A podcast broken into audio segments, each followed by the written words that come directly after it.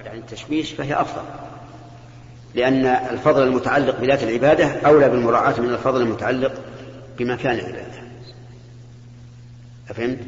نعم صفحة ها؟ والله هما هما سواء من حيث المكان هما سواء لكن قد يكون في السطح أشرح للإنسان وأوسع لصدره فيمتاز عن البهم. فضيلة الشيخ رجل أوقف ماله على أولاده عاد ما تناسله إلا النساء يأخذ الحظ من مدة الحياة فقط. وبعد هذا المال له عشرين سنة تعطل احترق النخل وقعد الأرض. واجتاحت السيول؟ ما هو الحكم في ذلك شيء آه قال أهل العلم رحمهم الله إن الوقف إذا تعطلت مصالحه فإنه يباع وينقل إلى مكان آخر فيه مصالح. كل ما له وقف يجوز الوقاف كل ماله على أولاده فقط. آه لا إيقاف كل ماله على أولاده في حياته لا بأس.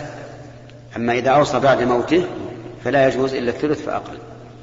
ثم أيضا لا يجوز إلا الثلث فأقل بشرط أن لا يخص بعض الورثة دون بعض. الشيخ كتب جهله لعنة الله على بائع ومشتري أيه. ما ما ما يثبت هذا. نعم. من هنا من هنا. بسم الله الرحمن الرحيم. أحسن الله إليك يا شيخ.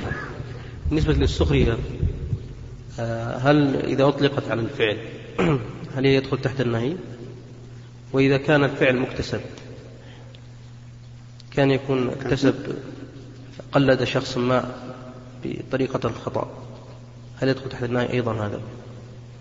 الآية عامة لا يسخر قوم من قوم سواء كان بالقول أو بالفعل.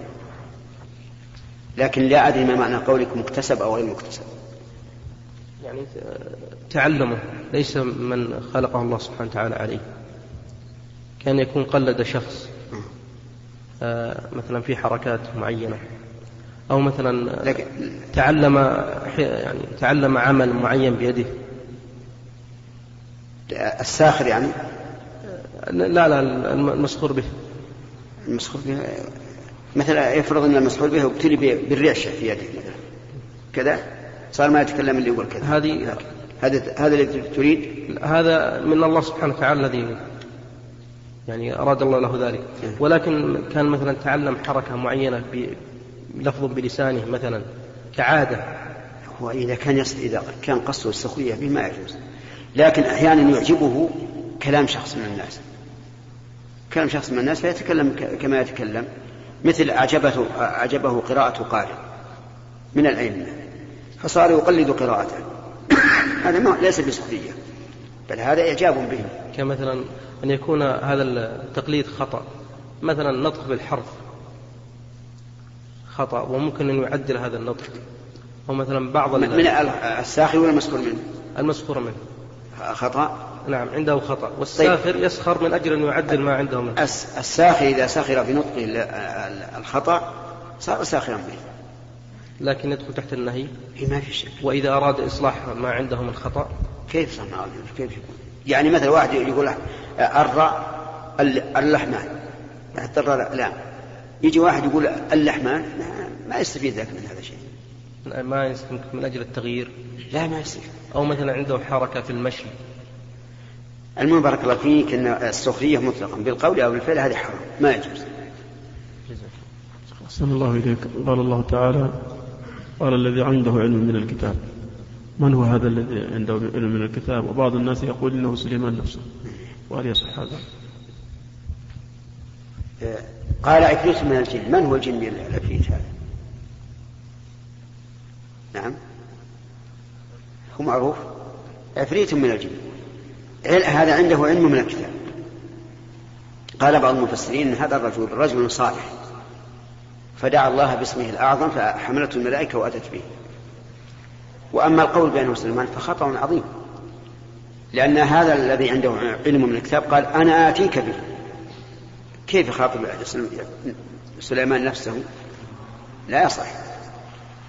أنا آتيك به قبل أن يركض إليك طرفك. لكن في هذه الآية دليل على أن قوة الملائكة أشد من قوة الجن.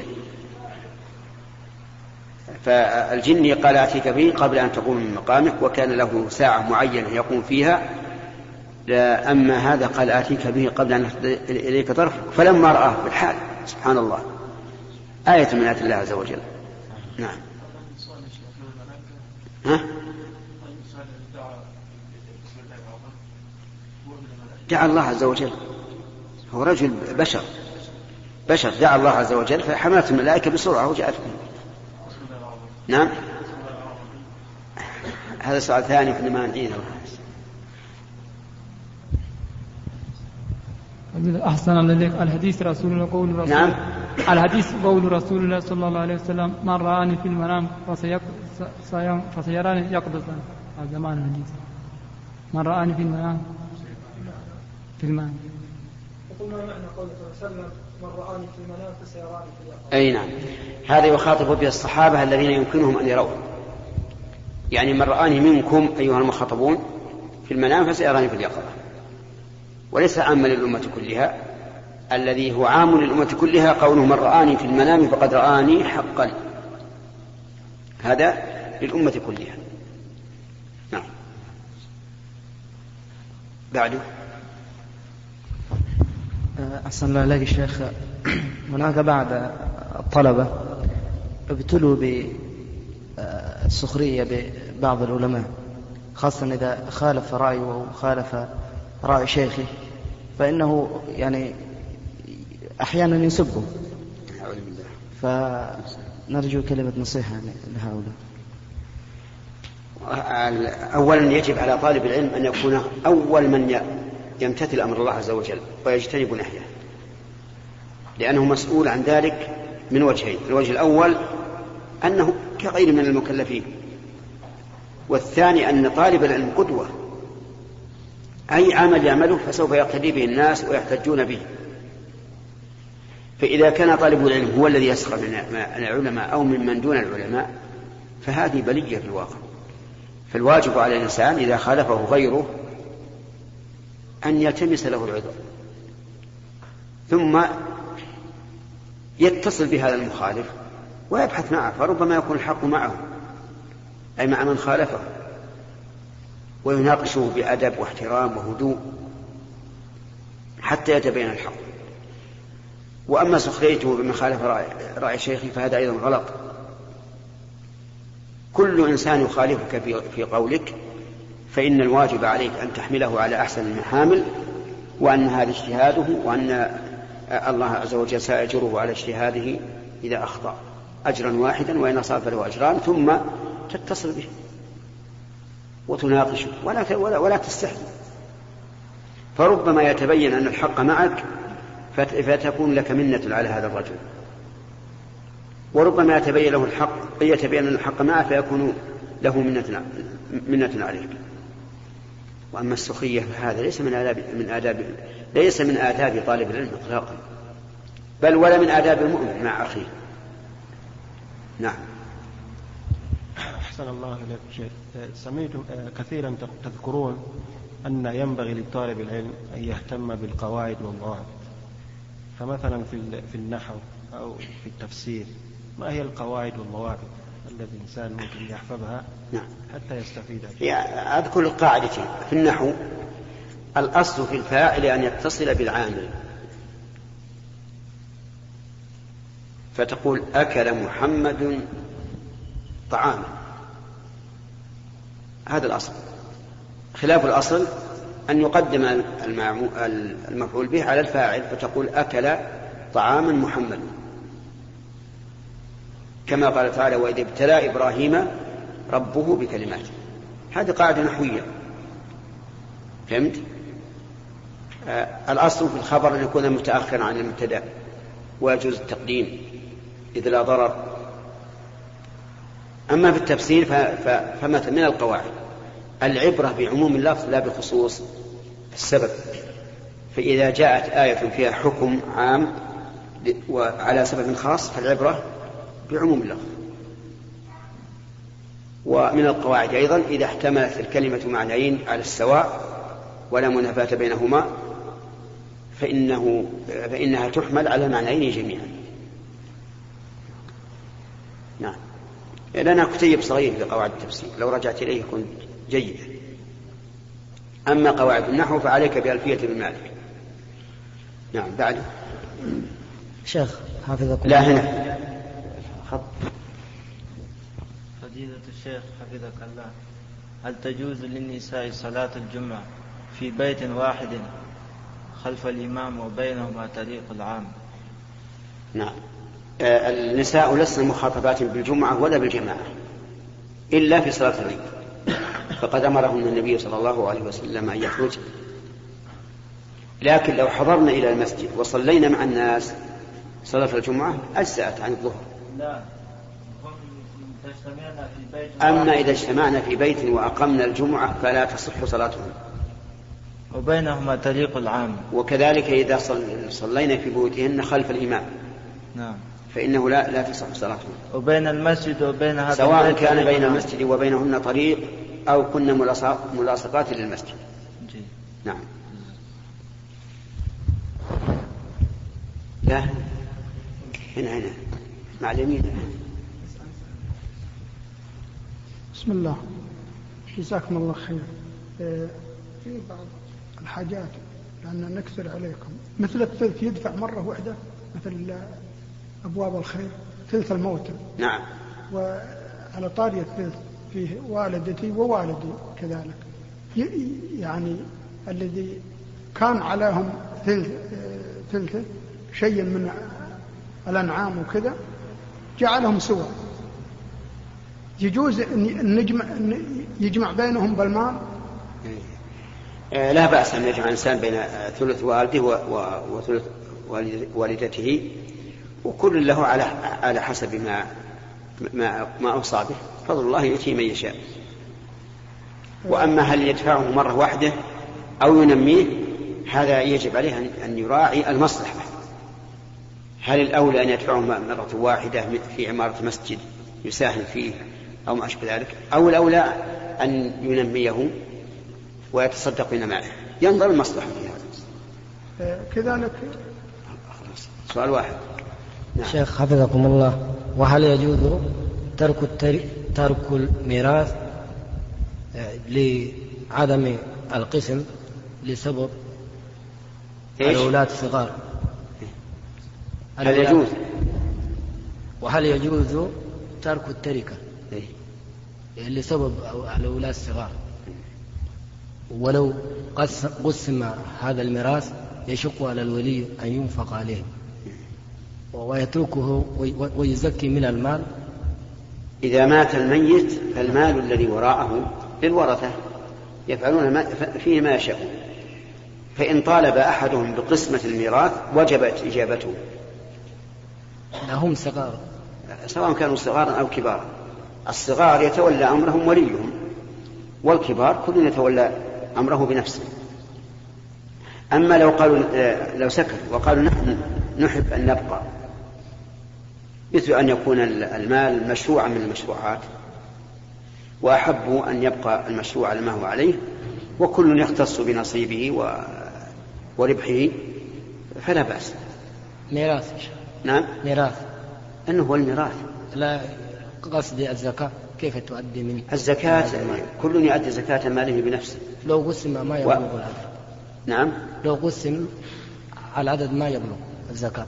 إذا قسم و... وكان كل واحد منهم لا يبلغ نصيبه النصاب وليس عنده ما يكمل به النصاب فلا زكاة عليه. جزاك الله خير. فضيلة الشيخ أحسن الله إليك. ما موقع الإعراب آه، مثل حديث عن عائشة رضي الله عنها زوج النبي صلى الله عليه وسلم. الزوجة هذا ما موقع الإعراب يعني؟ الإعراب هذا بدل من عائشة. بدل. أو عطف بيان. يجوز هذا وهذا. نعم. جزاكم الله. ما حكم لبس البرنيطة أو القبعة التي يلبسها الشباب؟ آه، أعطيك قاعدة بارك الله فيك. الأصل في الألبسة الحل نوعا وكيفية. فأي إنسان يقول هذا اللباس حرام إما لنوعيته أو لكيفيته فعليه الدليل. فلبس البرنيطة من هذا الباب.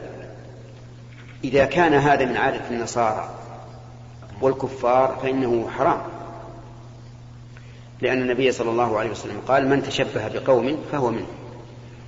وإذا لم يكن من عادتهم بل كان شائعا بين الناس يلبسه الكفار والمسلمون فلا بأس. لكني أخشى أن اللابس لها يكون في قلبه أنه مقلد لهؤلاء النصارى أو الكفار فحينئذ يمنع من هذه الناحية من كونه يعظم الكفار فيقلدهم. بعده. من مدينة إلى مدينة بدون محرم إذا كانت في طلب العلم. إذا كان إيش؟ في طلب العلم. نعم. لا يحل للمرأة أن تسافر بلا محرم لا للعلم ولا للحج ولا للعمرة ولا للزيارة ولا لغير ذلك. لعموم قول النبي صلى الله عليه وسلم لا تسافر امرأة إلا مع ذي محرم. لكن قد يظن بعض الناس أن هذا سفر وليس بسفر مثل بعض النساء الآن يذهبن من بلدهن إلى بلد آخر قريب للتعلم أو للتعليم ويرجعن من يومهن. فهذا ليس بسفر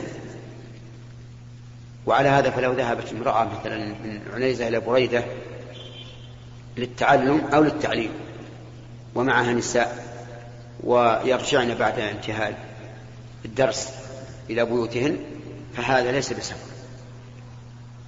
فللمرأة أن أن تذهب وترجع لكن لا يجوز لها أن تخلو بالسائر إذا لم يكن محرما لها.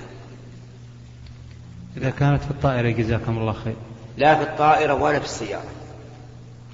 حتى في الطائرة لا يجوز. أن تسافر لأن لأن نقول أولا أن محرمها الذي في البلد الذي طارت منه إذا أوصلها إلى قاعة الانتظار يرجع وتبقى وحدها مع الرجال. ثم لو فرض إنه أنه أوصلها إلى أن ادخلها الطائرة. فما فالطائرة قد تقلع في وقتها المحدد وقد تتأخر لخلل فني أو أو طقس أو غير ذلك. ثم إذا استقلت طائرة ربما يمنعها مانع من الهبوط في المطار الذي قصدته إما سوء الأحوال الجوية كما يقولون وإما خلل فني كما لو امتنعت الكفرات من النزول أو غير ذلك من الأسباب. فتبقى تذهب إلى بلد آخر.